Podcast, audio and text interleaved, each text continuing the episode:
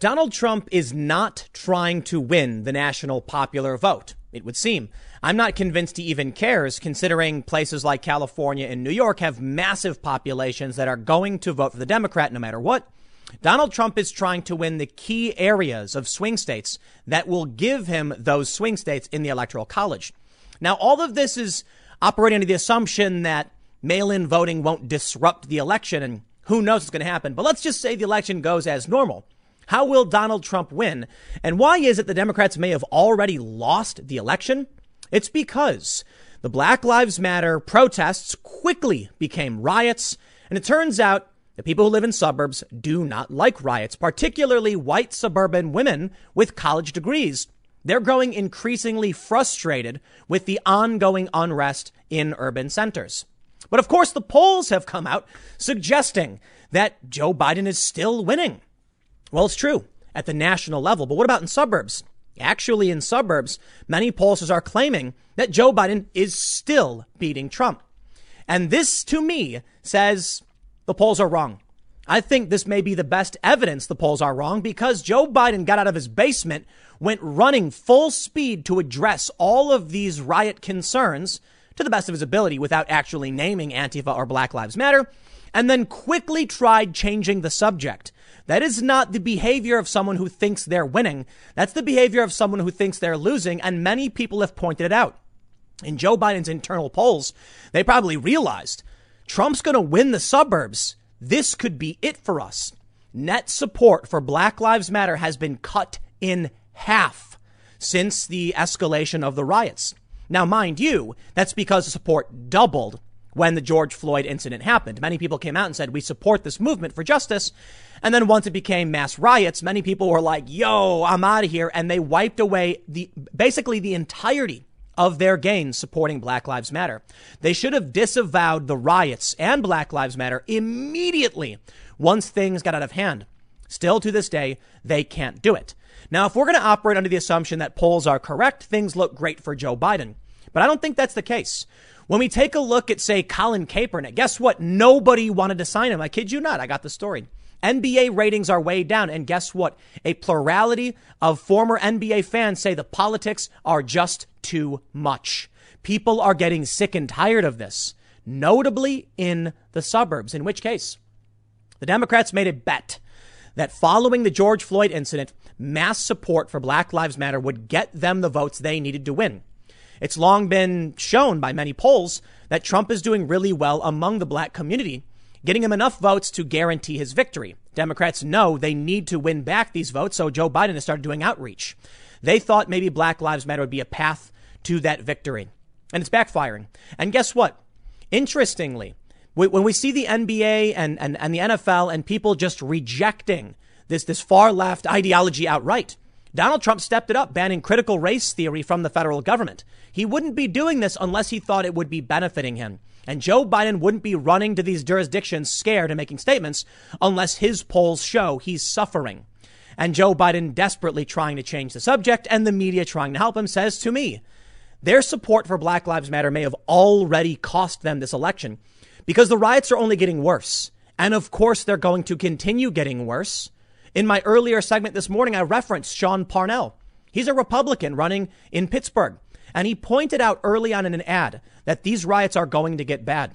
And guess what? Local media criticized him for it.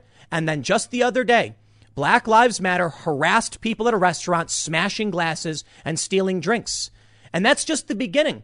It's not the biggest deal in the world relative to what we've seen already, but it will get worse. And I assure you, many of these people are going to say enough of this. Some speculate, however, based on these polls, some of these people gravitate towards Joe Biden. I don't buy it. I absolutely do not buy it. But maybe some people, because I'll tell you this in my neighborhood, to my shock, a Blue Lives Matter flag was taken down, and a, the next door neighbor put up a Biden sign, the first Biden sign I've ever seen. And I live in the suburbs. This is the first experience I've ever had with seeing a Biden sign and someone taking down a flag. I didn't believe it was as widespread as some people suggested, and I still don't. Because in my neighborhood, for the most part, people seem to be kind of on the fence. But I guess we'll see how it plays out. Let's do this. Let's read what Politico has to say. And then I want to show you how Black Lives Matter has changed and how people are reacting to Black Lives Matter in general public outside of politics. Because mind you, if people won't watch the NBA and nobody wants to sign Kaepernick, we are seeing get woke, go broke happen in real time. Why would that not be the same case politically? Check out this story from Politico. Why Biden could still lose the suburbs to Trump. And, and, and keep in mind, that's exactly where Trump needs to win in order to win the electoral college. Before we get started, however, head over to timcast.com slash donate. If you'd like to support my work, there are many ways you can give. There's a P.O. box. The best thing you can do is share this video, however. I don't have a big marketing department. I just have word of mouth. So if you think what I'm talking about is important, and if you think people should know this, share this video to help spread the word. And don't forget, like, subscribe, hit the notification bell. Let's read the story. Politico says, among local party officials, there's an undercurrent of uneasiness about how quickly the president shifted the focus of the campaign away from his coronavirus response and toward public safety. Politico says a raft of recent polls suggests Donald Trump's law and order rhetoric, amplified by the Republican National Convention and turmoil in Kenosha, Wisconsin, is doing little to cut into Joe Biden's lead. Now, before I read what they say, I have to point out what I said earlier with some uh, some commentary from another journalist. Yashar Ali tweeted, "Whether people think this is the right strategy or not, uh, uh, or whether the criticism is fair or not, Biden would not be doing this if the polls and focus groups didn't show that this is a weak spot for him. And this is a reference to Joe Biden running a week long massive ad campaign, $45 million condemning rioters and looters. Of course, Joe Biden won't call out the far left, Antifa or Black Lives Matter by name, but he needs to address the rioting and looting. To be fair, Joe Biden may still be leading in the polls, and he may just be shoring up his defenses to make sure Trump can't get any inroads. But I don't think so. I mean, Joe Biden said he wouldn't go to Kenosha and then changed his mind and rushed out there full speed. Yashar says it's a weak spot for him. And it may just be that, a weak spot where he's still doing better. I don't think so. I think Donald Trump is the law and order candidate in this regard. And from what I've seen and heard, many people have told me explicitly before the riots, they were for Biden or hated Trump, and now they're definitely for Trump. Another issue on a side note is that a lot of people I talk to who live in suburbs and rural areas, human trafficking is their number one issue. I don't know if that's just people I know, but I see people I never thought possible, like who would to get political, are coming out and saying like, look at all of these arrests that have been made when it comes to trafficking, and that's huge. But let's see what they say. Politico says in swing state suburbs, local party officials are, are, are, meeting the Labor Day start of the fall campaign with an undercurrent of uneasiness, un, uneasiness about how quickly Trump shifted the focus of the campaign to public safety. Interviews with more than two dozen Democratic Party officials and strategists in the suburbs reflect confidence in Biden's ability to compete with Trump on issues surrounding this summer's civil unrest, but also widespread concerns about the political volatility and potential allure of the president's law and order message. In Pinal County, Arizona, where thin blue line flags have proliferated outside Phoenix and Tucson, Holly Lyon, chair of the local Democratic Party, said, quote, there is, there is that little sort of unsettled feeling in people because we can tell that Trump's messaging is grabbing hold and it's working.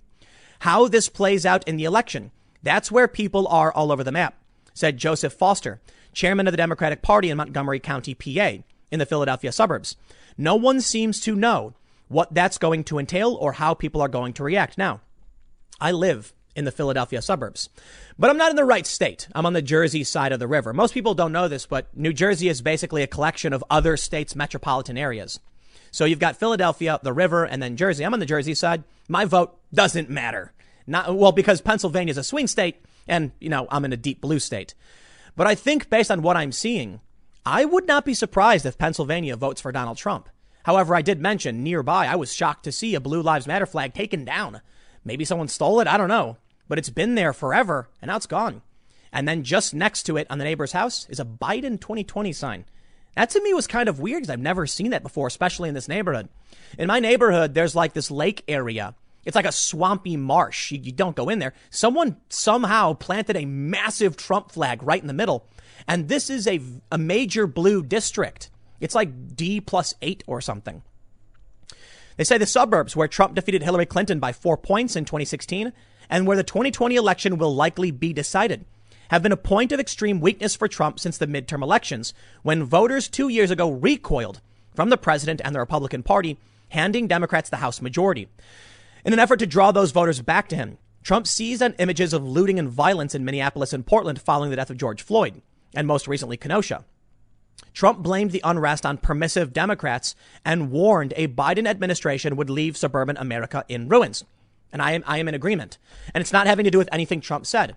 It has to do with my tracking this stuff since it started.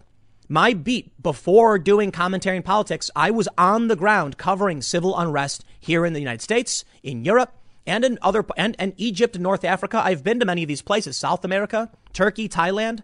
I've been all over. And I have seen how this stuff plays out and what it leads to. And I do not like it. And I needed just one Democrat to say, hey, Antifa, knock it off. And said, what do we get? Antifa is a myth. It's not true. There's no Antifa. Antifa is not real. But it is real. And I watch these videos and I've been physically attacked by these people. So maybe I'm biased in that regard, but I want to see it dealt with. The Democrats refused and Trump consistently held his ground. That's why I think whether or not they realize it, Trump's silent voters may actually be coming out. They go to mention that there's a bunch of polling showing that Joe Biden is still doing a lot better, saying that, you know, no one's. Here's, here's what Biden said of Trump's law and order posturing. Quote, they ain't buying it. And most Democratic political professionals and some Republicans believe that's probably true. Frank Luntz, the veteran Republican consultant and pollster, he said that Trump's talking about the right issue, but in the wrong way. Suburban voters want public safety, even more than law and order. They want safe streets rather than dominating the streets. His rhetoric is over caffeinated. Kevin Farmer, chair of the Democratic Party in Forsyth County, North Carolina, said of Trump, I just don't think anybody reasonable is going to listen to that and think that's on the level. But two months before election day, there is an awareness the final verdict isn't in. And unlike on, on the coronavirus, unequivocally a losing issue for the president, many rank and file Democrats in the suburbs see a potential upside for Trump on the issue of law and order. If you thought things were bad today, well, just wait a few more days, a few more weeks, and a few more months. The far left isn't letting up. They don't care for Joe Biden to win. And some have even suggested they're, they're scared that if Biden wins, they'll be marginalized and no one will care anymore. The traditional liberals will go back to sleep because their old, you know, Democrat blue man has won. And it's only because of Trump and the rage from the media that there are people in the street at all. The far left anti capitalist types, the communist types, will go out and protest, but will Black Lives Matter individuals? Maybe, but not nearly as much, so it's suggested. Now, in my opinion, the fact that they're still rioting, even though it's hurting Joe Biden, says to me if Joe Biden gets elected, he will either cave to them and give them whatever they want, or it will only get worse because now you will have no federal authority to stop them. To the best of their ability, it would seem the feds have actually been getting charging these people and arresting them from New York to Portland. Federal deputization of Oregon State Police is dealing with the issue without sending in federal authorities, and it's very clever. Would Joe Biden do that? In my opinion, the answer is no. One way we can tell that the riots have backfired and may have already helped Trump is over at Civiqs, looking at a poll of 160,000 people. Take a look at this. Early on, before George Floyd, we can see on, on May 17th, 16% net support among all registered voters. Keep that in mind 16%. George Floyd happened and it hit 25. The Democrats saw something and said, capitalize. Unfortunately, they're now down to 12% net support. That's right. That is right. Because of the riots, net support for Black Lives Matter is lower now than before George Floyd. That to me says something powerful. The riots have destroyed gains that the left had made before the George Floyd incident. And that is why I say riots do not work. And that is why I tell people, left or right, do not go out, do not engage in violence, do not attack people. Let law enforcement deal with this. You can peacefully protest, you can engage in civil disobedience, but engaging, you know, in, with other factions, fighting with them, it is bad across the board. And particularly for the right, because you know it will be framed against you no matter what you do. Never interrupt your opponent when they're making a mistake. So these riots are unleashed. And it's, and it's shocking to me that support for Black Lives Matter was at 17% on May 25th. And now it's at 12. George Floyd, initially a boon, the riots destroyed that, taking away five percentage points of support. That's crazy to me. Absolutely crazy. Now, since the Jacob Blake incident, they went from 11% to 12, so there's a little uptick. But they halved their support from the peak, well, more so, more than half, and they've actually caused a net loss. Remarkable.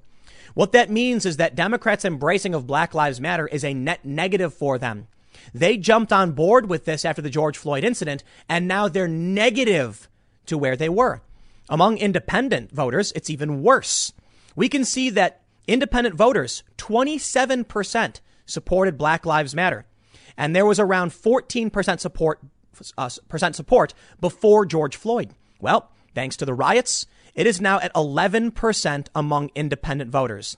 It dropped down to about 9% just before Jacob Blake, and then afterwards up to 11. But a little bit worse. A little bit worse.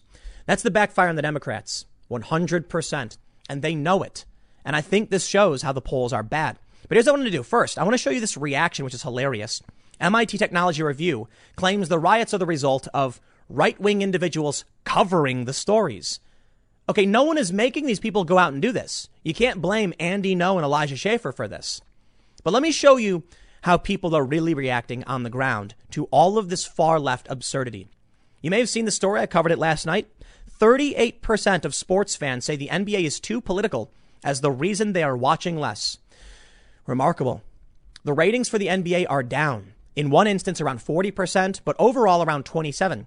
And the plurality of those polled said the league has become too political, the clear choice, with 38% of respondents. And 19% said because of the NBA's associ- association with China. Wow. I mean, that just shows straight up something's resonating among people as it pertains to Donald Trump's rhetoric. Black Lives Matter, we don't like it. China is bad. Yet the Democrats have either ignored and downplayed China or outright supported Black Lives Matter. Now, here's a story that I find the, to be the most fascinating. This shows that not only do they not like the rhetoric of Black Lives Matter, but the riots specifically and the calls to defund the police have triggered people who work within these companies to stand up and say no. Check this out. American Airlines faces boycott after allowing cabin crew to wear Black Lives Matter pins on uniforms. Furious staff and passengers claim move is anti cop, racist, and anti American. Now, this to me is very interesting. Employees of American Airlines saying things like, My husband works in law enforcement and I am offended by this. Let, us read. They say in a company wide statement introducing the new policy American Airlines wrote Clearly, we live in a time where it is so important to have a dialogue about this important issue of racism in our society and try to common, find common ground. America is truly committed, American, sorry, the airline, is truly committed to having an inclusive culture that is welcoming to all and a reflection of our country and world. This is why American is so committed to creating a more tolerant and diverse team. They go on to mention that essentially people can wear lapel pins that say Black Lives Matter. But the move has sparked a backlash with one veteran flight attendant writing to American Airlines complaining. In an email uh, obtained by the New York Post, it read, I take offense to this, serious offense. My husband is a law enforcement officer, and as was my deceased father, and as far as I'm concerned, all lives matter.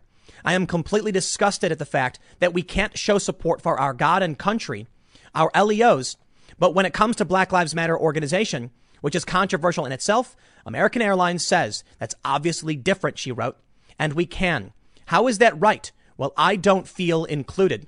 A second flight attendant who spoke to Fox News vowed to start wearing a badge in support of President Donald Trump on duty if others are permitted to wear BLM pins.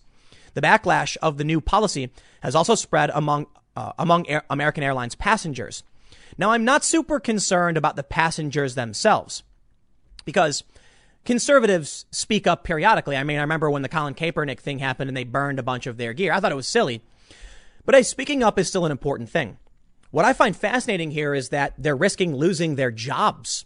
That's what I've said for quite some time. If you oppose this stuff, if you're on the right, if you're conservative and this stuff worries you, you have to speak up against it. Now, American Airlines said, no, you can't do, you, you can't wear whatever you want because Black Lives Matter is not a political statement. It is, of course. It is an Act Blue funded organization. I believe the parent organization, the nonprofit, is called Thousand Currents, and they receive donations through the Democrats' donation portal, Act Blue.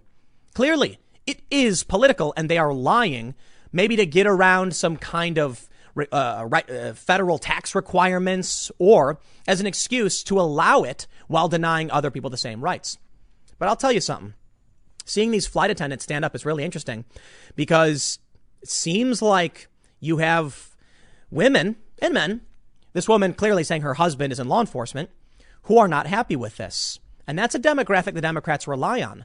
Women overwhelmingly support Black Lives Matter and men oppose it. Isn't that interesting? But take a look at this. Two Democratic strategists, this is from Politico again, who recently viewed focus groups of suburban voters described high propensity voters increasingly concerned about unrest in urban centers, though both strategists said it was unclear whether that concern would push them to Biden or, or to Trump. One of the strategists described a focus group in which white, college educated women reacted to the protests by discussing their own property values, and in one woman's case, her family's mortgage. Quote, white women who have college degrees are starting to get really sick of this, the strategist said.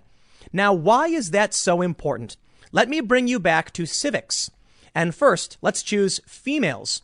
Their support for Black Lives Matter was around 30% before George Floyd, hit 37 and dropped to 25. It is about double the national average among independents. But let's say college graduate females among college graduate females, it goes down even more 22%. That to me is surprising. And it was 27% before. These are the, well, the, well, actually, you know what? Let's, let's, let's throw in postgraduate as well. It's, a, it's, it's even higher. These are women who are helping the Democrats win, getting fed up with Black Lives Matter. Now, I guess it'd be fair to say that it doesn't really matter if it's a college educated woman or anyone else. We can see the Democrats and Black Lives Matter have wiped out their gains because of the riots. A huge net detriment to the movement, probably to their fundraising and, and absolutely to local politicians. But to see it in the suburbs is particularly important. That's where Trump needs to win. Politico goes on to say, if civil unrest persists, said Robert Tatterson, secretary of the Democratic Party of Ozaukee County outside Milwaukee, Trump, quote, will be able to be the strong man. Only I can save you, leader. And that's playing out just like I had feared. The plus side is that it's activating the Democrats, Tatterson said. It's activated people on both sides. I don't know where the pendulum has swung. Who has more people that were sitting on the sidelines who weren't maybe going to vote, who are going to vote now, or who were in the middle and has swayed? I don't know. Considering that the, the, the Democrats have lost their gains or that Black Lives Matter has lost their gains just before the George Floyd riots, it stands to reason that is a net detriment to them and the pendulum is swinging for Donald Trump. That's the main point I want to ta- I want to take away from all this. We'll, we'll remove all any of these prerequisites and just look straight at do you support or oppose the Black Lives Matter movement? And before George Floyd, 17%, and now it's at 12. That's all that matters. You want to know who is seeing the hard gains from this? It is Donald Trump. Now, the support for Black Lives Matter was going up for some time, and it, it crossed over into net support around 2018 in February. And since then, it has steadily increased. This is great news for Democrats. But will they win off of it? I don't think so. Because while we're seeing support for Black Lives Matter, and while Black Lives Matter is wildly popular among black voters, Trump is still seeing massive gains among black voters. So he may win some urban pockets and he may be taking suburban areas. And that's why Joe Biden probably panicked and fled. We can see it in sports and we can see it in jobs. Conservatives starting to stand up and push back. But I don't know what'll happen because of mail in voting, like I said very early on in the segment, and it may all just be meaningless. But let me end by saying one thing.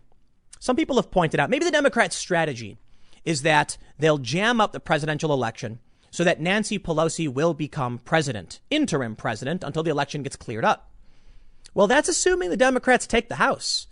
If the House elections finish with Republicans regaining majority, then it will not be Nancy Pelosi as Speaker, will it? In which case, it could be a Republican. All in all, I'll tell you what, there's no way that I'm looking at these polls and seeing this, and Joe Biden is not. I am convinced they realized they lost their gains among with, with, Black Lives Matter because of the riots, and that's why Biden is panicking. And that's why I don't think these polls make sense. The ones that are saying Biden is still winning in the suburbs. Maybe he is. And maybe Biden was just trying to stop Trump from taking the lead. I'd be willing to bet, however, that Trump's secret voters, fears of cancel culture, and anger over the riots have pushed Trump over the edge. And even Democrats are starting to feel like Trump's going to win. Just wait until the debates happen. I would be I would be shocked if they do, to be completely honest. There's no way. Biden is going to get roasted hard. It's going to be funny and it's going to be sad. I'll leave it there.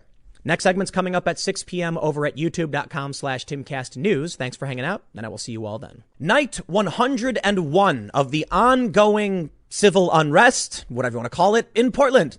You know, the unrest that the uh, uh, mayor said would just go away if you gave these people space to do their thing. Call the police back. We don't need to arrest them.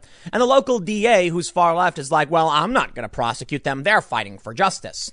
They've got one of their allies working in the government, and this is what happens. And notably, that's why I'm like, I'm not going to vote for Joe Biden because I want someone who's actually going to do something about it. And Joe Biden's just negotiating with his, with these people and refuses to say their name, which is really creepy. Well, the tactic now being used by the far left, they've been using it for a while, but they're escalating, is to target locals in their neighborhoods and at their home uh, and at their homes. And I think it's sort of working. We'll see how it plays out. But already locals in Portland are complaining that they're getting tear gassed in their homes at night. I don't know if that will work the way Antifa hopes it will. Black Lives Matter will, will hope it will. The general idea being that people can't complain to the cops. One local resident said he tried to talk to the police because there was tear gas in his house and they injured him. Yes, because those cops that are down there are dealing with a riot. There's fires burning in the streets, been going on for a hundred plus days. You can't go out and talk to them. But what do you do when you get tear gassed in your own home? That's why Antifa is going to residential neighborhoods. They're effectively using these people as human shields, but we know they have nothing but disdain for regular people. We've seen it in Rochester where they went to the restaurant, started knocking over tables and screaming at people and throwing things. Well, they're doing that more and more. And here's where it gets funny. They did it in Pittsburgh. In Pittsburgh, they they stopped at like a diner. It was an, and there's outdoor patio seating, and they're screaming at people and some lady walks up and grabs the, this this like elderly couple's drink and starts drinking, and they're like, "Hey, what are you doing?" And they're screaming at these old people, and then some dude like knocks glass like uh, glasses just off the table, shattering them. Not the most extreme thing I've ever seen, but definitely an attack on regular people. You know what? This one is kind of funny. Not necessarily funny like haha, but maybe a little bit cathartic. You see, there's a politician who's running for office in Pittsburgh named Sean Parnell. I, I had him on the, the Timcast IRL podcast. And one of the things we talked about was that he put out an ad focused on the far left, how they're destroying statues and that there is a war for the heart and soul of our country from these, these extremists. Local newspaper criticized him over it. Well, I'll tell you what, man, you better hope, Pittsburgh Post Gazette, you better hope they only go so far as to steal a, a drink from an elderly couple while screaming at them that they're racist and then smashing the glass in front of them, which is pretty extreme already. But you better hope it stops there because they're marching more than once now through your community where you said Sean was wrong. One of the only politicians to actually point this out. Well, I'll tell you what, Sean isn't wrong. He's just calling it out before most people see it. And if you ignore his warning, you will get this night 101 of protests where residents are being tear gassed in their own homes. We've seen what happens in Portland, but you know what? We can do better, they say. We need reason and common good. Oh, you want common good with the people from outside of Portland who are coming in and attacking local residencies, spray painting on buildings, climbing on people's property. That's what you want common ground with? Okay, okay, I'll, I'll make a deal with you. All right, let's let's try and figure out where, where the negotiating begins. Okay, how about when they come to your neighborhood, they only spray paint F the police on every third house. Is that a good compromise? Okay, okay. Well, how about they only spray paint F on the houses? Where, where do you want to draw the line? Where do you want to compromise with them? What, which, which part? Okay, how about they only throw rocks at uh, uh, every, every we'll, we'll take half the rocks away and they won't throw them at you because uh, uh we'll, we'll, we'll reduce the amount they're attacking you. Is that the compromise you want? Is that the common the common ground that we're supposed to find with these people? Are we supposed to negotiate with them? Do you see? There's, there's a viral video right now. Andy Ngo put it up. Actually, I might I might actually have it. Yeah, here it is. Quote: You're setting fires in the streets. Asks a black female driver tonight who was stopped by Antifa rioters in North Portland. Get out of my way. She refuses to follow their orders. In this video, a group of white people wearing masks with a history of violence targeting black communities, looting and burning, are stopping a black woman from moving and she accuses them of calling her a racial slur and then calls someone out by name. Now they claim that didn't happen. No one said that. And she goes, yeah, it was this person. Okay. What do you call that? I'll tell you what I call it. I call it racism. So here's what I want to show you first. I'm not going to go through all the finer details of what's happening in Portland because you get it. But I want to show you one thing and then talk about how they're targeting regular people and how you've got these, these, these people have blinders on. They're not paying attention to what's happening. Pittsburgh Post Gazette downplayed what was happening. Well, now it's coming to Pittsburgh. Check this out.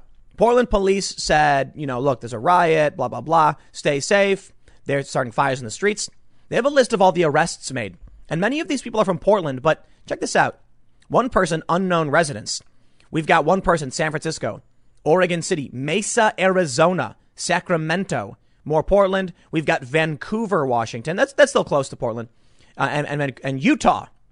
Many of the people who are arrested don't actually live in Portland. These are the tourists. These are people who come from outside of Portland to engage in violence. And people from Portland go to other areas to engage in violence. And this is the goal. A Southeast Portland resident said his home was filled with tear gas after police declared a riot on 100 consecutive night of protests in the city. The declaration was made after someone threw what authorities described as fire bombs toward the police. More than 50 people were arrested overnight. You see the video that's going viral? People like play the song Footloose and the guy's like jumping up and down because he bursts, his, his legs are on fire because he got hit with a Molotov. They're throwing Molotovs at the police. They're throwing Molotov cocktails at the police departments. They tried cementing the door shut. Uh, I think this was the East Precinct in Seattle, and then burning it down with Molotovs before fleeing. These people are psychotic. And they've been doing this for a very long time. And lots of people are dead. That's why it's funny when I see this article from the Pittsburgh Post Gazette. We, we need reason and common ground. How, how dare Sean Parnell, a Republican, say it's bad that violent extremists are attacking people and getting them tear gassed in their own homes? Yes, common ground. Okay, I'll tell you what. How about you only throw Molotovs on every second night of rioting? Is that the compromise? I mean, obviously you can say don't throw Molotov cocktails, but then they're just not rioting anymore. Well, that's not fair. We need common ground with these people, right? They say the events unfolded in a residential area of southeast Portland near Ventura Park after police refused to let people march the, to the East Precinct.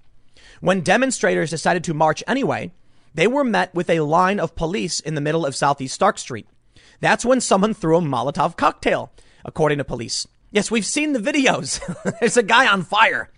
A KOIN 6 news crew saw at least two flaming objects thrown that started a fire when they hit the ground. At least one person was injured, their shoes catching fire. Yes, we've all seen this. And you hear glass shatter.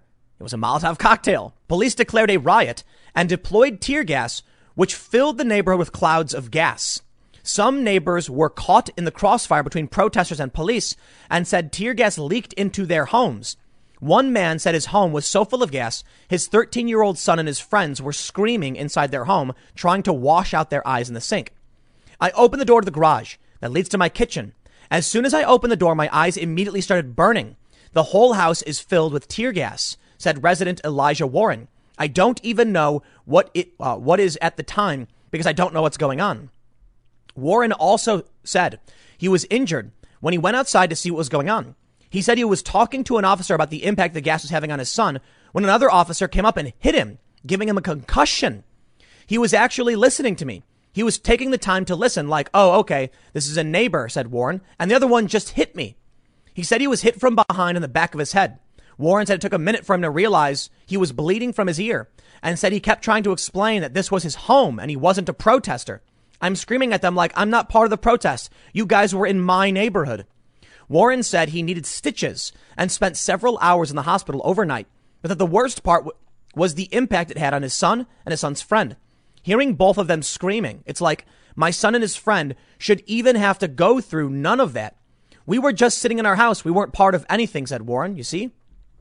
Well, that was a, that was a, a, a mess up by the police. Cops should not have attacked some dude from behind when he was just talking to somebody. But here, therein lies the big problem. I've seen this play out in New York during Occupy Wall Street. It's actually a funny story. There was a court hearing for a bunch of people got arrested early on, and one dude was like, where was an older guy wearing a suit, and he was screaming. Apparently, I wasn't. I was outside the court when this was happening, but this is what I was told by people inside. That this guy said that he went to a bodega, you know, to get a. Uh, he was going to get an orange soda, and when he walked out of the store, he was inside the net where the cops had just kettle. They call it kettling all of the protesters. And when he tried telling the police he was just buying a soda, they, t- they told him to shut up. He ended up getting arrested. And then he's in court like, I was just buying a soda. Why did I get arrested? It happens. And these, these extremists use this tactic on purpose to force people to join the fray. Well, you know what? The cop acted a fool and now the cops are going to have to pay for it. This guy should not have gone to the hospital. He should not have been hit. And it's unfortunate, especially because the other cop was listening to him. But some, some dumb cop with bad training, who didn't know what he was doing, just walked up and hit him. And that's what the far left wants. They know the holes in the system. They will exploit the system and you will end up with guys like this in the hospital. And now he's going to be mad and he's going to say, why am I getting hit? Now, maybe these residents will understand that it was started by the far left and the far left is coming to their neighborhoods on purpose. But this is the point. They want to shock local residents by the actions of the police. The only problem with this tactic is that often it ends up with the protesters attacking the local residents first and foremost. There's, there's, there's other groups that use tactics like this. They'll stage their headquarters in hospitals and schools, and you, you, you might know what I'm talking about. The point is, they want civilian human shields. They want the police to say, we can't use tear gas. Regular people are sleeping right now. That's what they want. And then when the cops don't, when the cops just engage in their normal, you know, crowd control behavior, they end up attacking a local resident. To be fair, I don't think any cop should walk up to anyone and club them on the back of the head if they're talking to another cop. You can just say, move along, sir, instead of hitting them. So that, that cop, I mean, they should get in trouble, hands down. I'm not sure we'll actually see this. I think it's fair to point out I'm for police reforms, but I think these far leftists need to be stopped first and foremost. Now let's, let's talk about Pittsburgh. Let's talk about the Republican race. Pittsburgh cops investigate video appearing to show protesters clash with diners. Protests have erupted in major cities across the U.S., this we know. They say authorities in Pittsburgh, Pennsylvania said they are investigating a newly released video that appeared to show protesters confronting outdoor diners in the city's down, uh, downtown area on su- Saturday. One of the videos that were posted online appeared to show a man holding a megaphone calling diners at the establishment an embarrassment. Some of the diners can be seen getting up from their seats. Another protester could be seen giving an elderly couple the middle finger before someone else walks over to the pair, takes what appears to be a full glass of beer, drinks the entire glass. Another protester smashed a wine glass. More than one, mind you. They say reportedly, it's on video. You see him do it. He like knocks it off the table. These old people are just sitting there confused. Some people get up and leave. This is how it starts. You don't know what's going to happen. You, you, don't, you don't, the people of Pittsburgh, you don't want to know what's going to hap- happen next if this is not stopped if you keep voting in people who support this. If you get a district attorney like the one in Portland, man, I, am more, I'm, maybe the warnings don't matter. Maybe the warnings don't matter. Maybe they do. We'll see how this plays out. You got Sean Parnell versus Conor Lamb. The Democrats have actively supported these groups. These people who attacked the diners, are not chanting, you know, something like, like, where we go, one we go. They're screaming Black Lives Matter in your faces. They're not yelling anti-capitalista. They are screaming Black Lives Matter, coming to your restaurants, smashing your glasses and taking your stuff. This is just the beginning. You don't want to see what happens when these people are emboldened because the DA won't arrest them.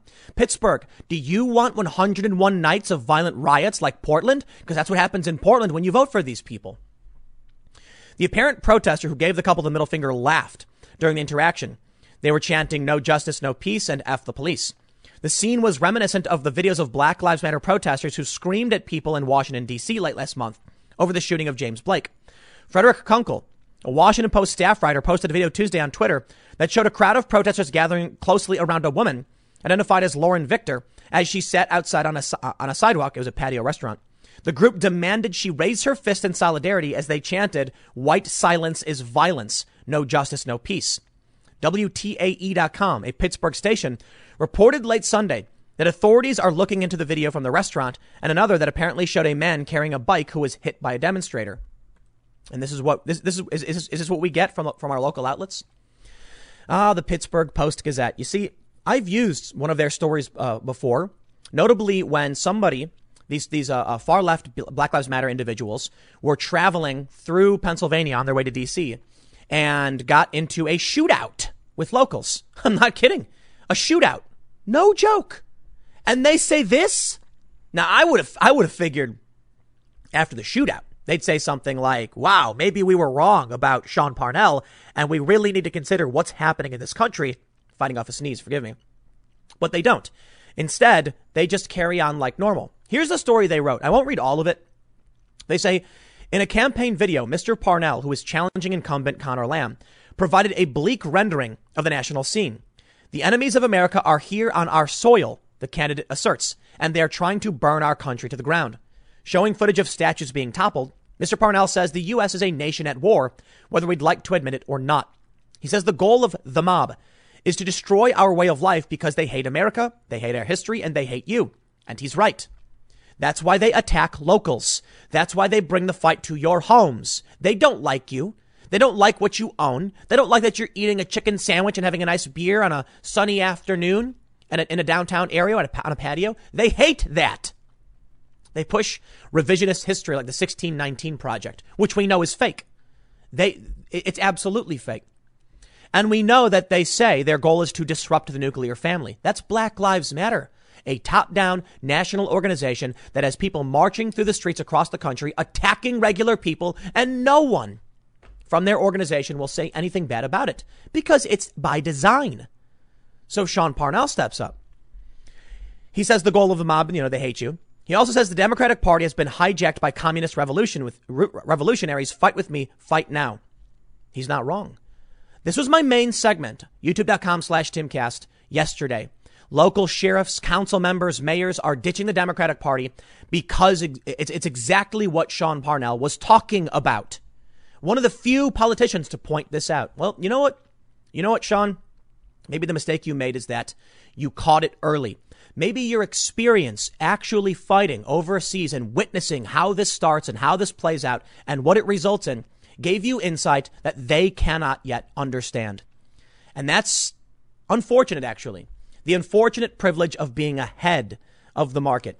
See, these people at these news outlets are like, oh, nothing's happening. But I, I, seem to recall the, the Black Lives Matter mob smashing up the front of CNN. You know, just the other day, they spray painted on a building, kill the press. But see, these people at, at the Pittsburgh Post, Post Gazette aren't paying attention. They don't know. They're, the problem we have with all these journalists is they're not actually inquisitive or, or investigating anymore. How many nights of riots do you need before you're like, maybe this dude's right? Maybe he's right. They say this is not helpful. There is a mob out there, but they're a relatively small number of people driven by emotion. An equally emotional response to them fixes nothing, builds nothing, helps no one. I completely disagree. It is not a small group of people. That's the lie, or that's the misconception. I'll give them the benefit of the doubt and say that as a, you know, they're not a national paper, and maybe they don't realize what's happening across this country. It is not a small group of people. 10% of the CDC wants racism to be declared a national health crisis. 10%. 1,200 people. That's a federal agency. The ideology of these people, the violence they, they, they espouse, it's probably in the hundreds of thousands actively on the ground. That is not a small group of people. I guess technically it is because we have 328 million people. But when you consider that after the extremists, you have their lackeys who push their ideology and are trying to get it implemented across the board in all our cultural institutions and governmental institutions. We got a serious problem. You see, what they won't tell you is that, I'll say the Boston Red Sox schlopped Black Lives Matter just right, right on a big old banner. And the organization itself wants to, for one, disrupt the nuclear family. Many of their leaders are avowed Marxists. And I, I know it sounds ridiculous, but they've said it in interviews. They do not like America. And that is why they were revising our history with things like the 1619 Project. They just happen to have a militant wing. Now, the Pittsburgh Post Gazette, these journalists, the, the editorial board, they don't actually know. They're not paying attention. Or it's possible they're actively lying to protect them. Like we see at the New York Times. Mostly peaceful protests gave way. No, no, no. The, the quote was peaceful protests gave, gave way to burning buildings and looting or whatever. Oh, yes, peaceful protests. CNN. Now there are fires raging behind me, but the protest is peaceful. Shit. No, it's not. Shut up. But they've been doing it nonstop. And it's only with the help of the press that they're able to do it. Now, there's two scenarios I think we can highlight here. The far left knows these journalists are really bad at their jobs, like really bad.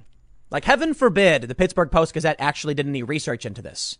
Then they'd actually understand what was going on. They'd be like, maybe Sean is just a little bit ahead of, you know, he's making a prediction of how bad things might actually get. And we should, we should consider this because, I mean, let's think about it this way.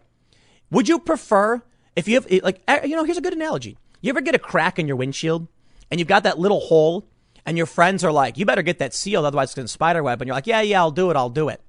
And then it splits and like fractures the whole windshield. Oh man, that sucks, huh? That's what's going on right now. You're you got a you got a guy driving the car, and you're in the passenger seat saying, "Hey man, you should you should we should take this to the shop and get that sealed, otherwise it's going to get worse."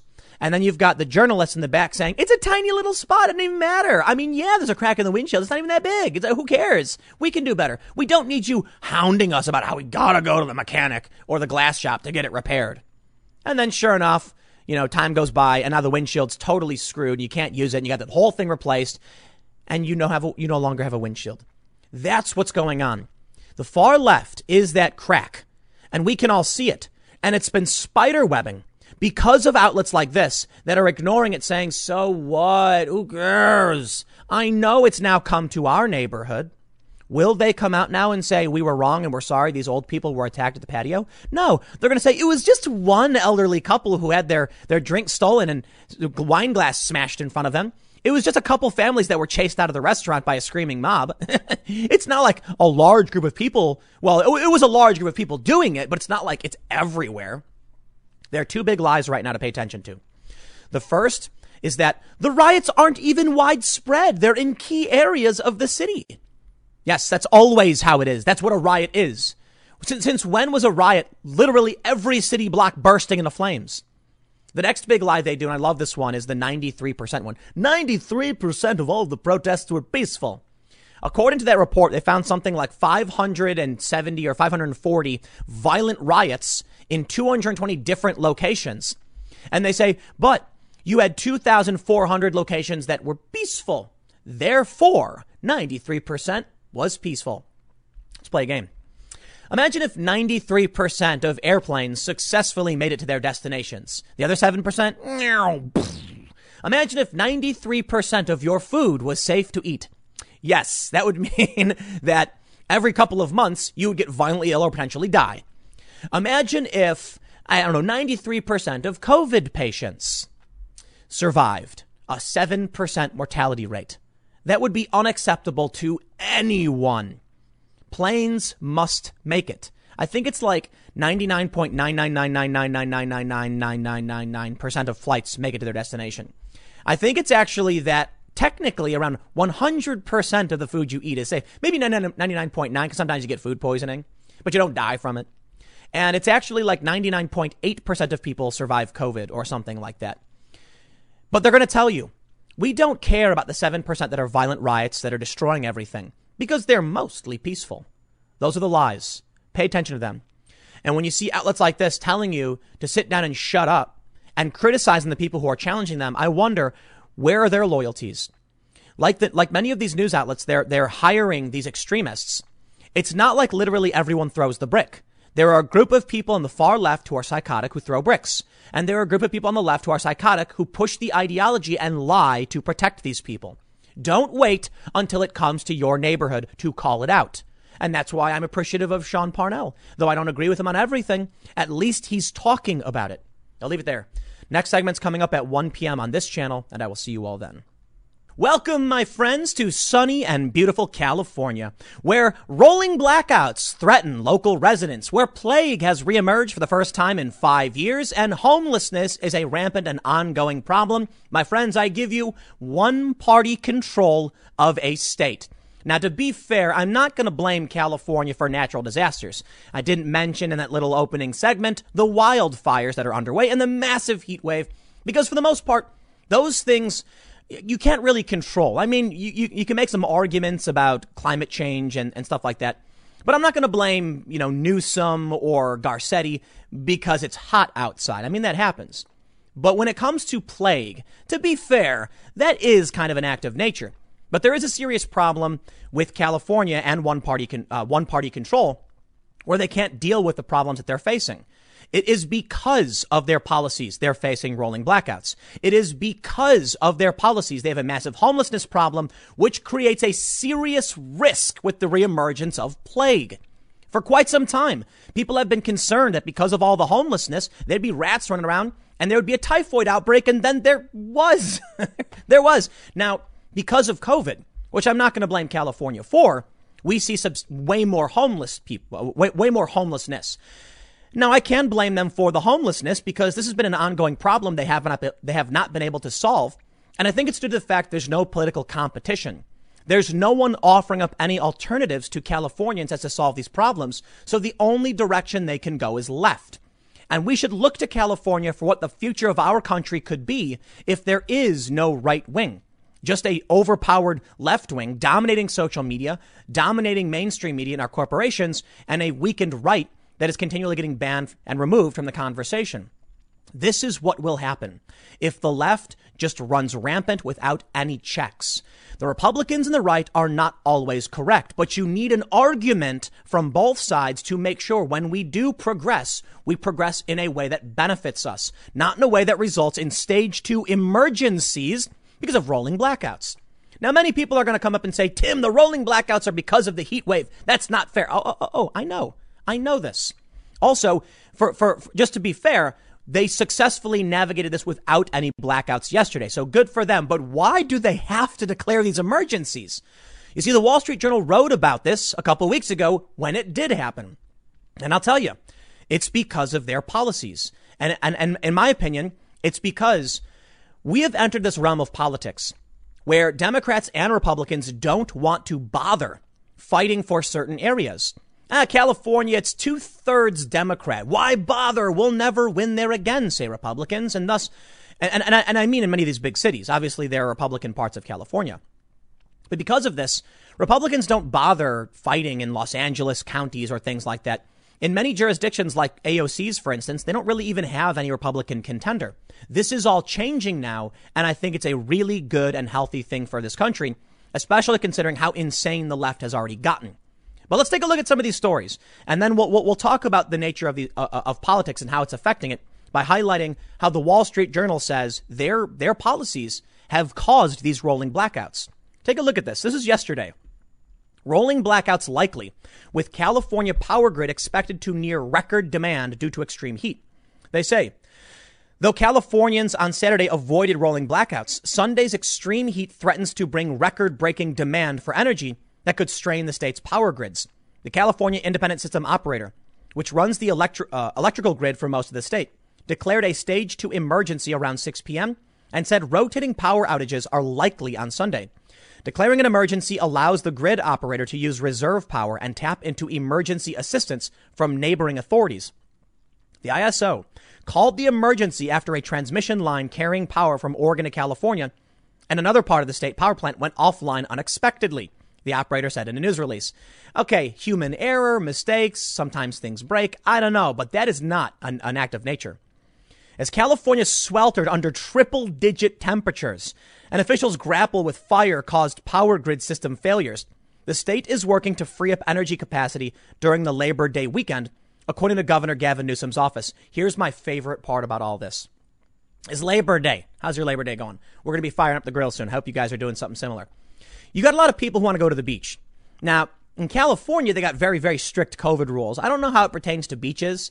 I know that there was a story running in the Daily Mail that New York was planning on, uh, on arresting tons of people because it's Labor Day weekend and people want to go to the beach.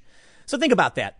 You've got an electri- uh, electrical crisis. You need people to turn the power off because the grid's going to fail. And then when people are like, hey, how about we go outside? You're like, whoa, whoa, COVID, man. So there you go. Rock in a hard place, I'll tell you what. But let's talk about what's going on. They met, uh, uh, actually, hold on. We got more.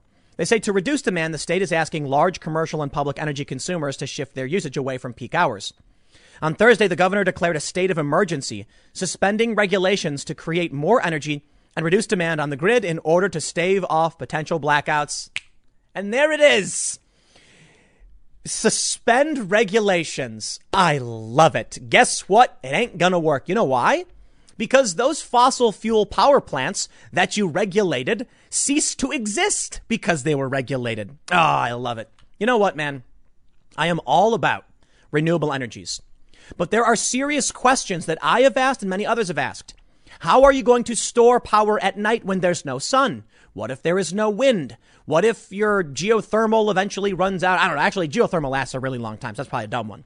But what are you, you going to do? And not, not everywhere has access to geothermal energy or, or, or a place where they can, you know, essentially get geothermal. You need batteries. And that means you need way better battery tech.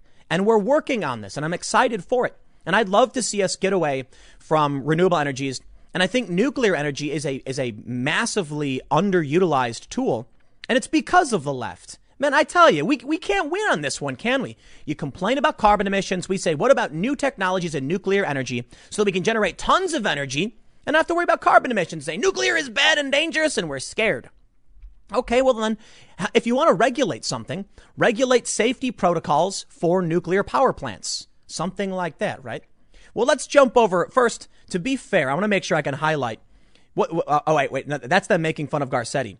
I want to make sure I highlight the temperatures. Okay, they hit the highest temperature on record ever. One area, 121 degrees. So to be fair, even with the changes they've made, I don't think anybody expected 121 degrees to hit California.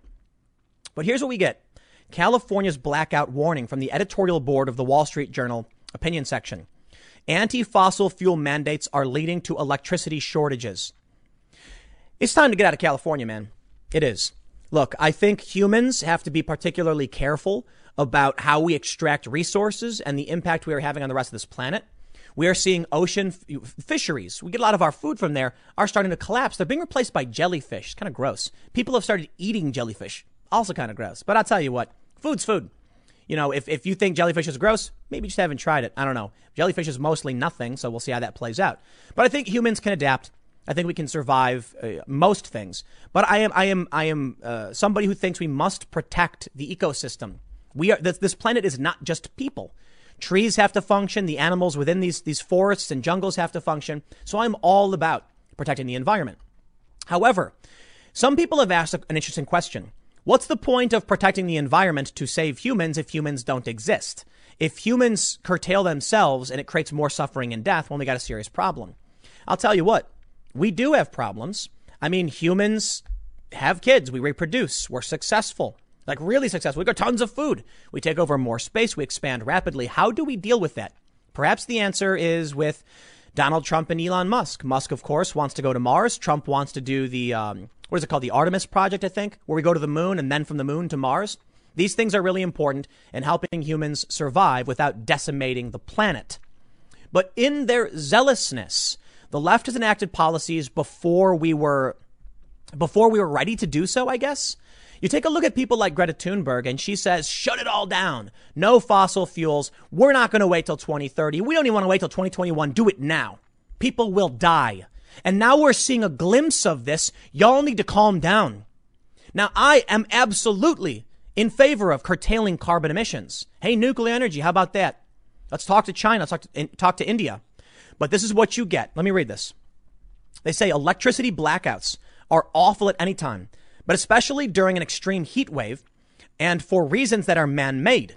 That's what millions of, in California have been enduring in recent days and their plight is a warning to the rest of America about the risks of Green New Deal policies. The California Independent System Operator, CAISO, which manages the state's power grid, declared a high level emergency Friday and Saturday evenings and ordered utilities to reduce power usage. California and most of its southwestern and most of the southwestern US are experiencing a severe heat wave, but other states are managing to keep power flowing. Why can't California? You see? Even though there's a natural disaster or some kind of natural phenomenon, other states are fine. Now, t- uh, mind you, this is from August. It's happening again a month later. You'd think they'd figure something out by now. They say California last experienced rolling blackouts in 2001 amid energy market manipulation by speculators. This time, the cause is energy market manipulation by anti fossil fuel politicians. Democrats have mandated that renewables account for 60% of state electricity by 2030, which has forced power providers to invest in renewable energy sources now to meet the deadline. The result is something of a Rube Goldberg physics experiment. During peak daylight hours, California produces a surplus of solar energy, and power generators may be ordered or paid to cut back their production so the grid isn't overloaded. On Friday and Saturday, CAISO reported about 1,000 megawatt hours were curtailed, enough to power 30,000 homes. This year, 1.3 million megawatt hours of power have been curtailed. That's a lot of power. But this means supply shortages can occur in the evening when solar energy plunges, but demand for power remains high. That's what happened this weekend. Many natural gas and nuclear plants that can generate power 24 7 have shut down in recent years because they can't compete with heavily subsidized green energy. Nuclear energy is green energy, okay? We, we, we've got to get people to realize this. Nuclear energy does not produce carbon emissions, it is green in that regard. A 10 year old natural gas power plant, and, and, and I am pretty sure natural gas doesn't either. I'm pretty sure natural gas burns off in, in, in clean, doesn't it? Becomes like water. I, I don't know. You know what? I'm sorry, man. I don't know enough about this. They say a 10 year old natural gas power plant in California's Inland Empire is being decommissioned this year, 20 to 30 years earlier than its planned lifespan. State water regulations are also forcing the shutdown of peaker plants along the coast that can quickly ramp up generation when the sun goes down. This is why the Public Utilities Commission last year warned the state could face an energy shortage as early as 2021 on hot summer evenings. Well, it happened a year early. I love it. This is one party rule. Look what's happening in the Democrat states.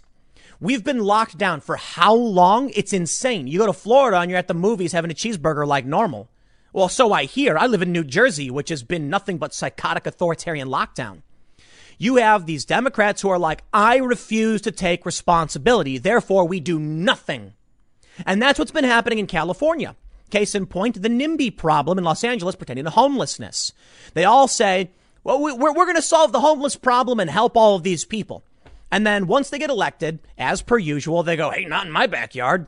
I'm not going to do anything about it because I don't want to be responsible. If I build affordable housing for homeless people and mental health facilities, to try and help them, the neighbor's property value will go down and they'll get mad at me. So how about I do literally nothing and say, but you can't blame me because other people are homeless. My favorite part is how they try and deflect as much of the blame onto other people as possible. They say, uh, this is why the Pacific uh, warned in 2021 on hot summer evenings the power could go out. That day has arrived a year early. Congratulations to Democrats for beating their own forecasts. Bravo. What is it? Uh, uh, um, a year early and under budget. Not in a good way, though. When they can't get it, Californians already pay twice as much for electricity as Washington, Washington, Washingtonians, and a third more than Nevadans, because the spot price for power in the summer can surge more than 30 fold from noon to dusk. Utilities are building expensive batteries to store solar energy that can be released in the evening, which is cool. They say that will save money, but that's also what they said about Jerry Brown's failed bullet train. Yikes. To sum up, California's antipathy, even to natural gas and nuclear power, has resulted in higher energy prices and now power surpluses and shortages because renewables are intermittent energy sources. The Sacramento Democrats want to take this policy nationwide via Joe Biden, so prepare for hot summer nights. This is one of the reasons why I am no fan of Joe Biden Yes. And I believe Kamala Harris, they're also in favor of these policies. Listen, I, early on, when they announced the Green New Deal, it w- there, there was nothing behind it. They were like, we just want the government to invest in green technology. And I'm like, that's a good idea. I, I like that idea. You know, if, if we can re, uh, reallocate to better technology, regardless of the technology, better living through technology, right? The problem is when they put these timetable mandates. You can't mandate tech, you can't mandate technology be developed. That makes literally no sense. They're like, we're going to end fossil fuels right now with renewable energy, even though there's nothing to replace it. So people are going to suffer because of that. Now I understand hard decisions sometimes have to be made. And you would be a fool if you thought there would never be a sacrifice for the greater good. But we want to avoid that to the best of our abilities. The challenge, I suppose, is the politics of climate change. In California, they say things like, we have no time. We must do this, even though China and India are, are going to keep going and won't stop. So what do you do when they don't? Honestly, I don't know, but I'll tell you this. Nuclear energy, natural gas, they're great. Why are they being shuttered? It's an inadvertent, uh, uh, it, it's an unintended consequence, I suppose, of mass subsidies for solar and, and wind power. Now that kind of sucks. I got to be honest. I, I, think subsidizing in, uh, you know solar and wind can be a good thing, but maybe what we really need is market competition. Maybe there's a point where the government realizes you can't just pay things. You command economies don't work. Now I'm all in favor of a mixed economy. Okay, the communism and socialism are command economies where a centralized group determines where the resources go.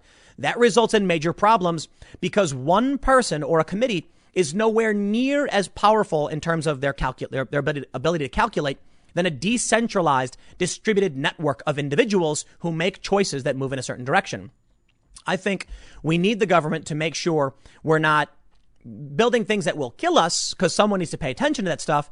You know, if, if you have no centralized focus at all, well, then you can run amok and you could do, you know, things that could be really damaging to the planet. But if you go into the command, uh, command economy space, where they're like, let's take money from people by force and then build these things that we think are better, therein lies the big problem. Here's what I think needs to happen. Well, actually, I should walk that back. I don't know if I'm smart enough to tell you what should happen, but I will tell you this. We can't rush into these things. And the concern from the left is very zealous. They keep telling us we have 12 years, we have 10 years, we have eight years, but I've been hearing that my entire life. I think we'll adapt. And we are facing serious problems, but I don't think the world is ending. I think that's kind of nuts. If we follow this path of California, it's going to hit the rest of the country. The scariest part about all of this is that we're, we're, we're told routinely California is the future of the rest of this country. That what happens in California a few years later happens to the rest of the country. Now that's a scary prospect because the zealotry of these emotional rea- uh, of these individuals reacting emotionally results in poor planning. Was it the intent to shut down nuclear power plants? I don't think it was. Maybe it was. They hate nuclear power too, and that's ridiculous. Listen, we have a lot of humans. They're alive. They have rights and we want to make sure they, that their needs are met. They tell us at the same time they want to end poverty, but that's literally impossible to do because poverty is relative to the current state of our standard of living.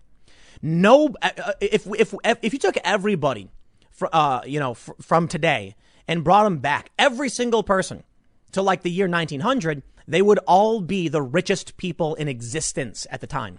If you took everybody from 1900 and brought them here today, they would all be considered, for the most part, poor. Even the richest people, because they didn't have access to any of the things we do, like TVs, air conditioning, refrigerators, clean running water. Even the wealthy people barely had access to the things we do. They didn't have planes, so they couldn't fly wherever they wanted. We can. They'd come here and be like, I've never flown before. I've never been able to fly. And that's, well, not necessarily poverty, but it kind of is. So the point is, right now, with all these initiatives coming from the left, what, what's, what they're doing actually is making homelessness worse. Straight up. Policies have made, made the problem worse. They seem to think you can just shove people in hotels like they do in New York. That's not the issue. You got a lot of problems. They've made the issue uh, from this, they've made the issue of disease spread worse. Now we've got poop patrol in San Francisco. We've got power plants shutting down. And I'll tell you what, man, I've been to California and I've seen some of the issues during the drought. One of the big, uh, uh, one of the things they want to do was desalinate. Uh, what is it called? Desalination. They want to pump water from the ocean, filter out the salt, and spit the brine back out. And that kills the bottom. It, it creates dead zones because what happens is the brine sinks to the bottom in the ocean, in, in, in uh, on the shoreline, killing all of the, the ground level plants and animals, and then everything above it can't eat, so then they die too. And a lot of people are concerned. Activists are like, dude, you can't just do this. But we need water. Yes, we do. There are serious problems that we're facing, and California is an example of what not to do. We need market competition, and we need entrepreneurial individuals with a pioneer spirit to eventually say California is just too much right now. There's not enough space, there's not enough water, the heat is too much, it's time to leave. But instead, what happens?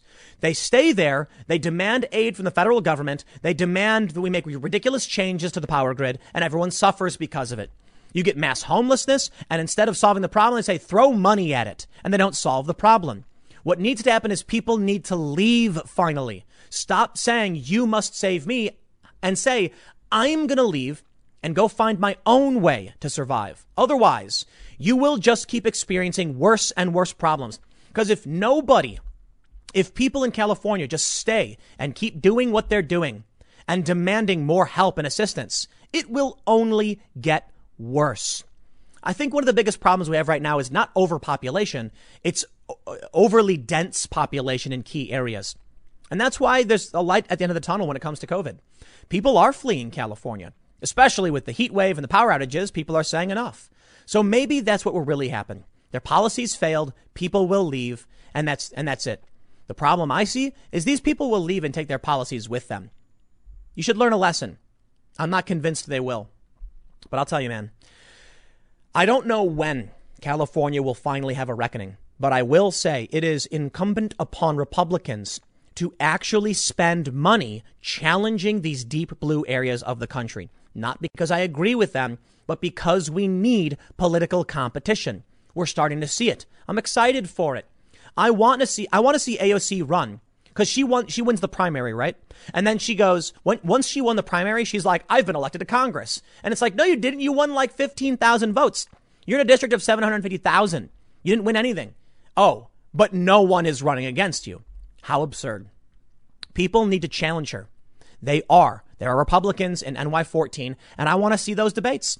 And they should happen. And the people need to hear these ideas because if they don't know the ideas exist, they won't know they like them or they won't entertain them. And you will get more one party rule in key areas and it will just be bad. Let's shake everything up a little bit. And I mean that in a good way. Like people can get up and move and it's happening. So I'm actually excited to see what comes from this. Now I feel bad for the people of California, but hey, you reap what you sow. I'll leave it there. Next segment's coming up at 4 p.m. over at youtube.com slash timcast. It is a different channel. Thanks for hanging out, and I will see you all then. Angry salon customers have descended on the home of Nancy Pelosi, hanging up hair curlers on trees, I guess. And they're angry that she went out maskless to get her hair done when you're not allowed to do it. Now, I got to say a couple things about this, and then we'll read about what's going on in the press with these protests and the view of them. I'm actually not a big fan of this. Now, first and foremost, nonviolent civil disobedience, especially the kind where they didn't actually get arrested or do anything arrest worthy, I do like. I think if you're going to go out and protest and you're going to block a street or something and you end up getting arrested, I'm, I'm actually okay with that within reason that you're like pushing on the line and it's a norm, it's the normal course of nonviolent protest. It can be annoying. I get it. But as long as the people aren't violent and I guess when it, when it happens nonstop all day, every day, it can, can be a little over the top, but within reason, that's kind of the limit for me. However, a protest like this, where they go to someone's home, kind of crosses the line for me. I, I, don't think anybody should be going to the private homes of people. I don't care if you're on the left or the right. There's, I don't know, at least for now, maybe. You know, maybe when things were calmer and more simmered down, it'd probably be fine. But we're in a we're in a sense we're we're in a time of extremely heightened tensions, political discord, but more importantly, weaponization of you know propaganda. If the right goes out of people's homes, you know the left is going to absolutely take this and start screaming, "Look what they're doing! Look what they're doing!" Meanwhile, the left is actually spray painting people's homes and smashing things up and attacking their houses. The right shouldn't be doing that. Admittedly, though, I don't think this is that big of a deal. It's actually kind of funny. And they're going after Pelosi for being a hypocrite. So, hey, I can accept that. But in the media, they've actually taken to blaming journalists who are just covering the protests for causing the protests. It's actually remarkable. MIT Technology Review, I covered this briefly in my main channel segment, are blaming Elijah Schaffer and Andy Ngo specifically for warning people about violence, claiming that by doing so, the videos incite more violence. That's ridiculous.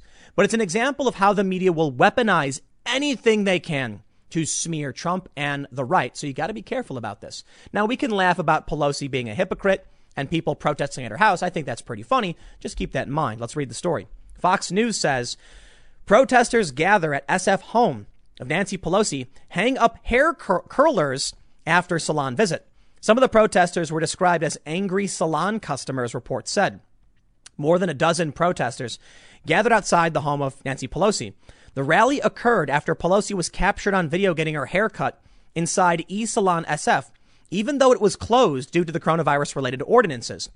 Some of the protesters, described as angry salon customers, wore curlers in their hair. Others hung blow dryers and hair curlers in a tree outside the residence to express their frustration. I really like this protest. I, I, I do. Like when, when the left does funny things, like there was, there's one video I saw where actually they do this a lot. They'll dangle donuts in front of cops. I actually think that's fine. Have a sense of humor, be silly. And there was actually a viral video which kind of made me angry where this dude's walking around with a donut on a, on a, like, you know, hanging from a string like a fishing pole. And all of the cops laugh about it, but one cop gets really mad. He's like, get that out of my face. You don't, and then they arrest the guy. Now, admittedly, you, you, you put a stick in some guy's face and wiggle it around. I don't care what it is. Like, you're actually, that could be assault in some jurisdiction. So I don't know about getting all triggered and getting angry. I think the pro- pro- appropriate response is to laugh about it. But there are some funny protests you can do. And this is certainly one of them at Nancy Pelosi's house. Quote, what she has done is slap the face of not just a salon owner, but every woman, every man, every person who's unemployed in the state of California who has lost their jobs and lost their livelihoods, many of whom are my friends, one protester said. San Francisco's KRON TV reported. Salons in San Francisco have been closed since March and were only notified that they could reopen on September 1st for outdoor hairstyling services only. Jessica Christian tweeted, protesters have gathered in front of Nancy Pelosi's San Francisco home and are stringing up curlers and blow dryers in a tree after video surfaced of Pelosi getting her haircut, this we know. This is funny. Some of these women are like middle-aged women. Like, how do you how do you ignite the middle-aged woman voter? Go get your hair cut when they can't get their hair cut. How dare you, Nancy? The greatest injustice. I think for the most part they're just being silly, you know. But I'm just kidding. According to a video posted by SF Chronicle reporter Jessica Christian, the group decorated a tree outside the home with an American flag, declaring it the Freedom Tree. The protesters would also gather in a circle outside the residence. We gather to make sure that everybody has an opportunity to earn a living and feed their families, one protester said, before the group raised their hands in unison. Mayor London Breed was asked on Friday about the protesters. She said it was time to move on. I get that they have these feelings, they are voicing their feelings, but we are but we are doing the very best we can. And I know that's not good enough for them. I understand, Breed told Los Angeles KAB, uh, KABC TV. I get it, but, but at the end of the day, it's really time for us to move on. Really? Really? Time for us to, well, you're doing the best you can. Well, what about any other jurisdiction? Come on. That's not a response. You've locked down the city. You've locked down the state. People are suffering. The same is true for Black Lives Matter. People have lost their lives. They're sad. They're upset. The only difference with the Black Lives Matter is, is that in New York, for instance, Cuomo said, You've won. What do you want? And they said, Smashy, smashy. So you do your peaceful protest. You win. I can respect all that. Now you say, Here's what we want to do. I can respect all that too. These people are simply saying, Give us our jobs back. Let us run our businesses again. Whereas Black Lives Matter are saying, Smashy, smashy, defund the police. Well, that's insane. Come on. You can't, you know, it's, it's almost like a hostage situation where they're like, I want 50 large anchovy pizzas, three helicopters. Like, whoa, whoa, whoa, dude, we can't get you those things. That's ridiculous. Not like they would actually negotiate with the hostage, you know, taker anyway. The point is, what they're asking for on the left is it's almost purposefully impossible to deliver. So that way they can say, why won't change happen? I see these posts on Reddit where someone mentioned, you know, it was like the 80th day of rioting or whatever, because now it's on like 100. But someone said they keep rioting and nothing's changing. What do people like? Why won't the police do anything? Someone responded, the protesters keep rioting. Why nothing, wondering why nothing is changing. And, and, and it, and it just keeps happening. It's as if we should be negotiating with rioters anyway. But the point is, they're asking for impossible things. We want the police department abolished. Well, we can't do that. That's insane. Okay, we want it defunded 50%. That's what they said in Seattle. We can't do that either. That's insane. Okay, then I guess they just keep rioting because their demands are insane and cannot be done. Now, what are what are they protesting here? Let me cut hair. Yeah, that we could do. Yeah, we could. And what do they say? Well, we're trying our best. You know what? Shut up.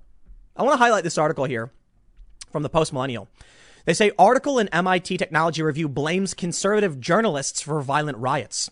It's not. It, it, it, the f- funny thing about this is The people covering the riots aren't just conservative. There actually are regular journalists who have been on the ground. There was a guy from uh, New York Times who's been to several of these events. In fact, it was a New York Times reporter who did the accurate analysis, not perfectly accurate, but pretty accurate analysis of the Kyle Rittenhouse situation. Yet, who does the MIT Technology Review blame? They explicitly blame Elijah Schaffer and Andy Ngo. Elijah tweets, Harvard in 2020, quote, these narratives have been intensified and supplemented by the work of right-wing adversarial media makers like Elijah Schaffer and Andy Ngo, who collect videos of conflict at public protest and recirculate them to their audiences. It's called journalism. It's called the conflict beat. I did the same thing for years. Back then, they loved it though. You know why? Because the corporate press wasn't trying to manipulate and use these people for political gain. Now they are. Now all of a sudden, you must condemn anyone who's angry about rioting. This is why I say I don't like people going to people's homes. Okay. Look how insane this is. There, just, just wait until you know you've get the, you got these people showing up to Nancy's Nancy Pelosi's house, and it was a simple, peaceful protest of about a dozen people, and it was silly and it was funny. But they're going to start saying things out of context and misframed. Well, they're showing up to our homes too. Although there's a very big contextual difference, being the left smashes windows, kill has killed several people, and salon customers who are upset haven't. You know the media is going to play a dirty game. They say her theory is that the violence wasn't documented. If uh, is that if the violence wasn't documented, people would not be up, so upset, and this would calm everything down a bit. Her and hold on, I, I got to be fair though. It's kind of pathetic that they're doing a smear of conservative reporters for simply reporting on this, but there is a point to be made. She mentioned specifically Occupy Wall Street, a moment where the police walked up and pepper sprayed, uh, I believe it was four women who were just standing on the sidewalk.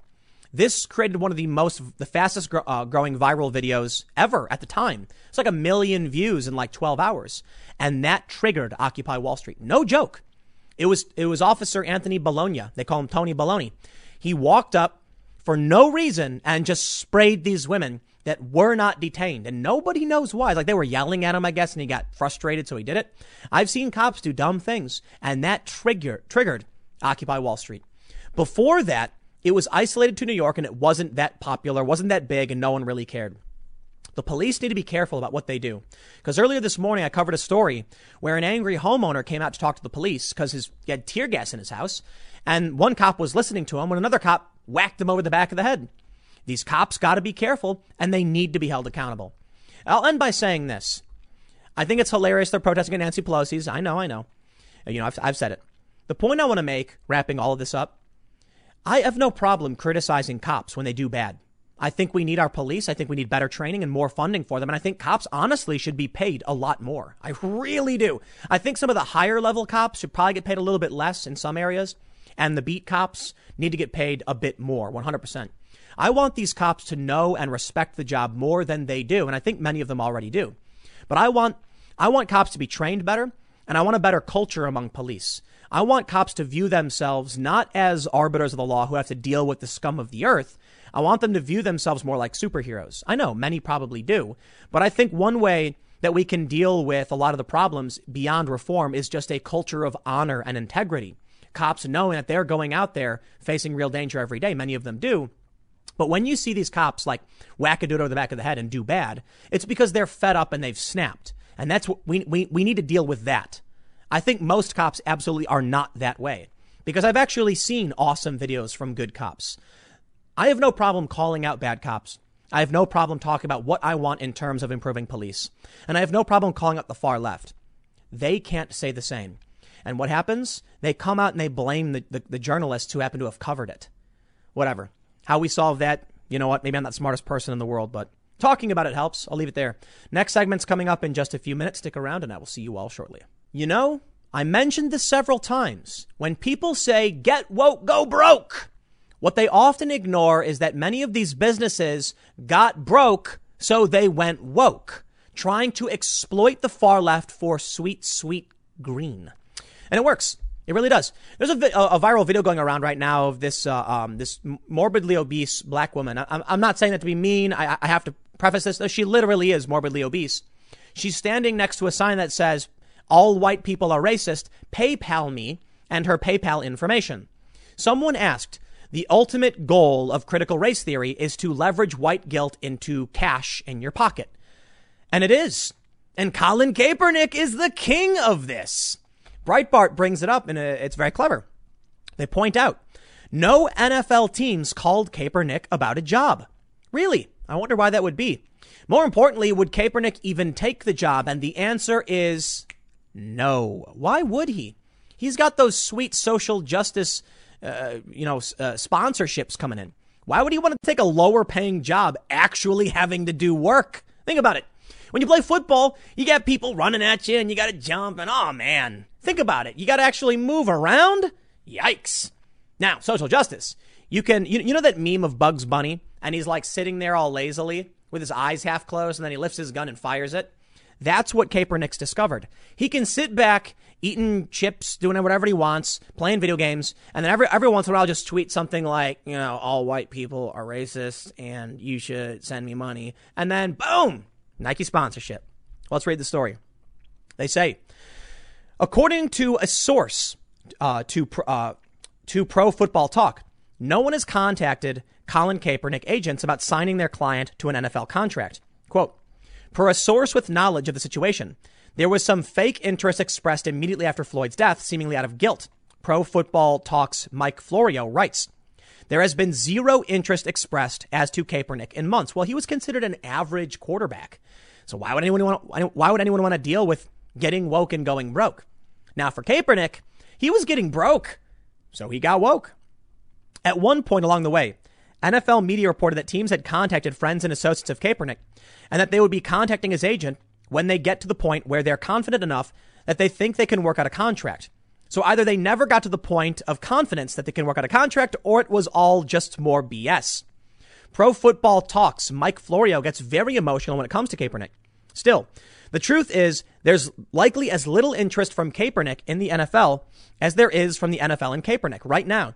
Colin Kaepernick lives a charmed life of occasional speaking engagement, running a social justice camp for kids, tweeting something insane on the 4th of July, and filming the occasional video for Nike.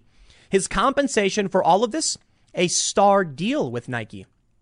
Charles Robinson says details on Kaepernick and Nike. It's, it's, it's wide endorsement. He's going to have his own branded line, shoes, shirts, jerseys, etc. There will be Kaepernick apparel contract is a star deal on par with top end NFL player millions per year. Star deals also include royalties. Boom! There it is. Average QB who couldn't cut it bends the knee, starts complaining, takes some heat, and now he is worth millions. The grift pays off, baby. I love how they like to accuse people on in this, you know, tribe or tent or whatever. I don't know what you call it of grifting. And there are some people who do and I tell you what, sometimes I kind of wish I just played video games for a living because I could do a lot less work and mind my own business and nobody would care. And maybe that's not true though. Somehow I've managed to avoid the press. Don't ask me. For real, they haven't said anything about me. Even as I gain all of these followers and subscribers, I'm kind of happy minding my own business and complaining about things on the internet. It works out pretty well. But a lot of people like to say that, you know, commentators like myself are specifically outraged about things or t- highlight things in order to, you know, get ratings or turn a profit. And I think it's true for some people, but ultimately I think it's just missing the point. On this side, for what I do, I turn the camera on and I rant. There's no script. There's no plan. I'm like, whoa, Kaepernick. Nobody called him. I want to talk about that. And of course, because of my, you know, uh, compulsion or whatever, I can talk seemingly forever. But I like to express myself on these issues and explain my opinions. It just so happens that some people like watching, and that's that. Kaepernick, on the other hand, was not a great player. He's exploiting social justice for cash and it's working. There's an active choice to tweet these things out and say these things. Now, I do think it's fair to point out when it comes to people like Kaepernick and others, many of them probably do believe these opinions, but there's something different about it. There's no meritocracy in what Kaepernick is doing. None. When it comes to online commentary, you have to actively do work. You can't just cross your fingers and hope someone comes along and says, I like what you're saying, here's a million bucks, because there's no major corporations that want to sponsor this kind of stuff. Sure, I get the occasional sponsor, I'll shout him out, but it's a pittance relative to the multi million dollar deal that Kaepernick gets. You see, he comes out, says something that is considered popular, and Nike's like, let's sh- slap, you know, his name all over our products and turn a profit. Because these people on the left are fa- falling in line and following. There's no real requirement to be good at what you do. Just say the right thing and there you go. Now, when it comes to uh, other jobs, when it comes to independent commentary, there's more work involved. So some people on the left and the right will grift on Twitter and they make money from it. But then you have personalities on the right who take great personal sacrifice or risk great personal sacrifice uh, because of this. There's no popularity in challenging the status quo. I mean, among the right there is, but it's a, it's a huge risk. Can you get a job in the future? These people are, you're more likely to get fired from your job for speaking up. So there is risk.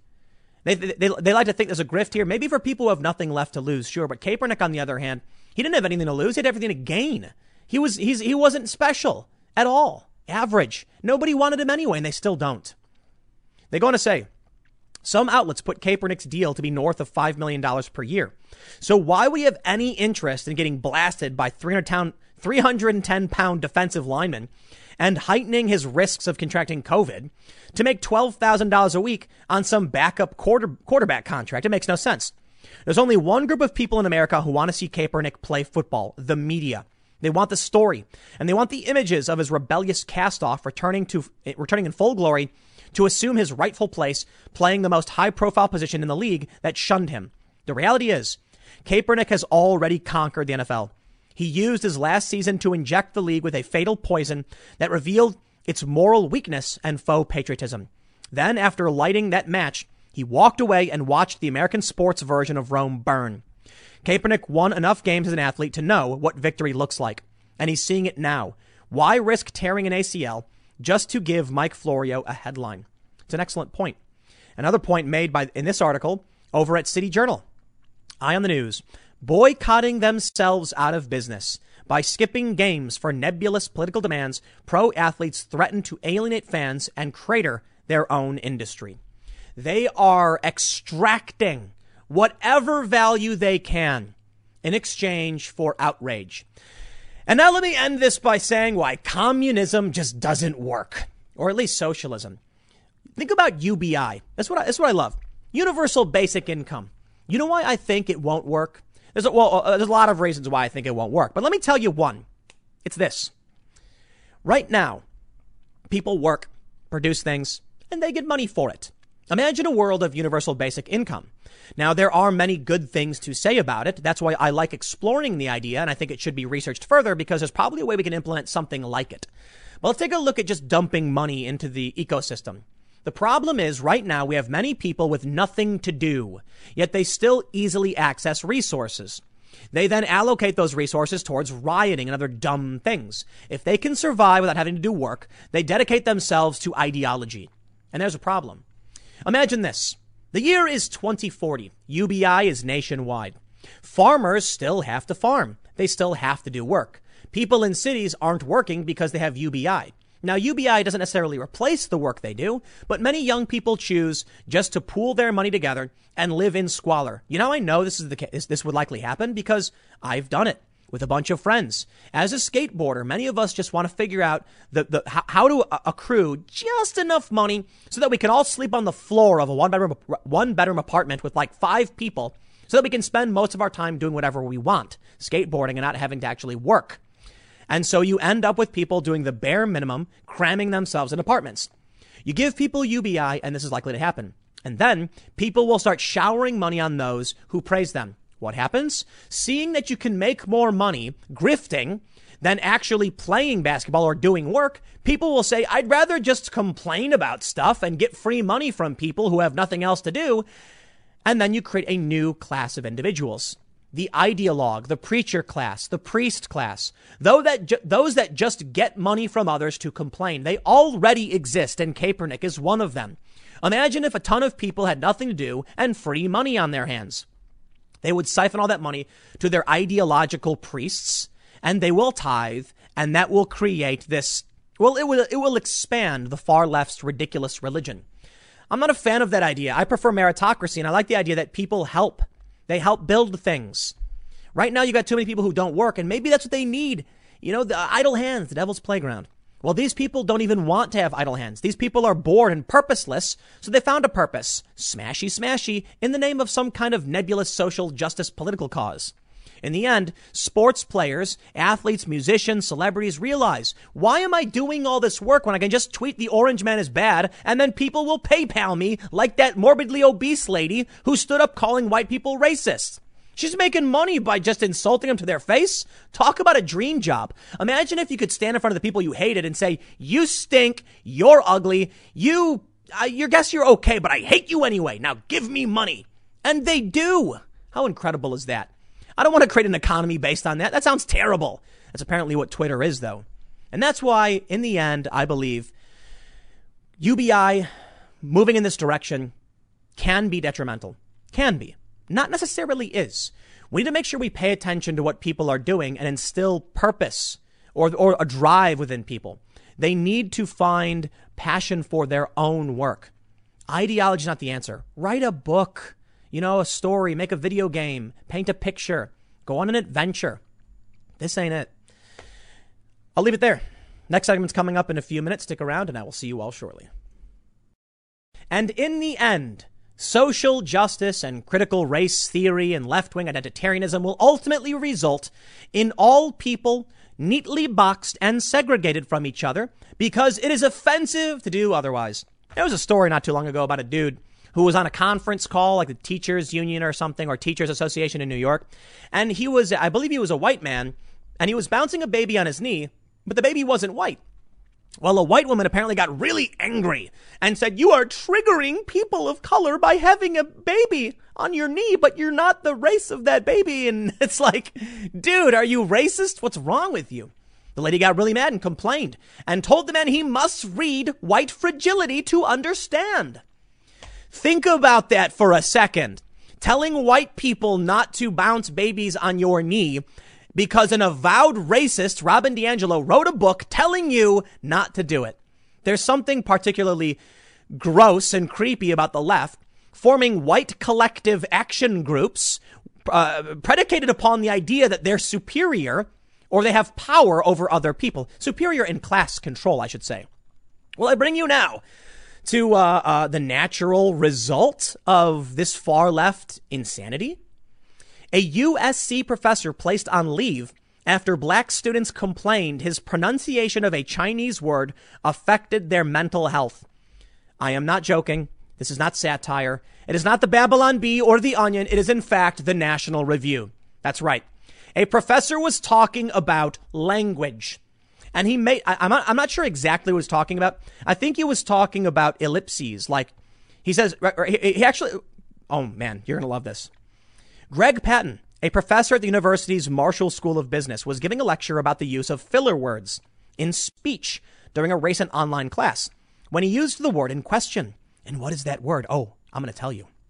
Saying, if you have a lot of ums and ers, this is culturally specific. So based on your native language, like in China, the common word is that, that, that. So in China, it might be now I have to pronounce this word very slowly and uh, to avoid the auto filter. It's nay followed by ge. Nay followed by ge. And he says it three times. Of course, when you say that really fast, people get offended because it sounds like a racial slur.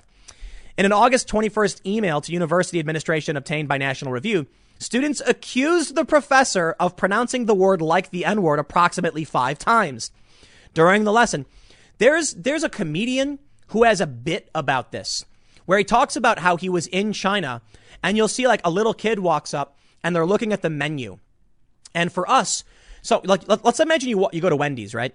And you walk up and they're like, "What would you like to eat?" And you go, "Um um I think hmm, what do I want? Do you have something like um you know, do you have like that that chicken sandwich, but it's like got the special sauce on it. We use likes, we use ums, we use you knows. These are filler words. They're just meant to kind of say like if, if you if you speak a little bit faster than you're thinking and you need time, you use a filler word. Well, in China, it's the word that. Nay and ga. I can't say it because YouTube's automatic filter will catch me saying it, and I can't. Isn't that stupid? Isn't that racist? Maybe not racist, but culturalist or something. The idea that foreign languages pronounced a certain way are offensive to people in America is racist in the other direction. by insulting, by, by, by uh, targeting this professor and getting him placed on leave, they're proving they, in fact, are racist. Of course, I'm not surprised they're targeting Asians again because many of these critical race loonies think that race is, uh, or that Asians are not really minorities or marginalized people because they succeed. Ultimately, I guess the end result is they're just complaining about capitalism and they're, ra- they're racist.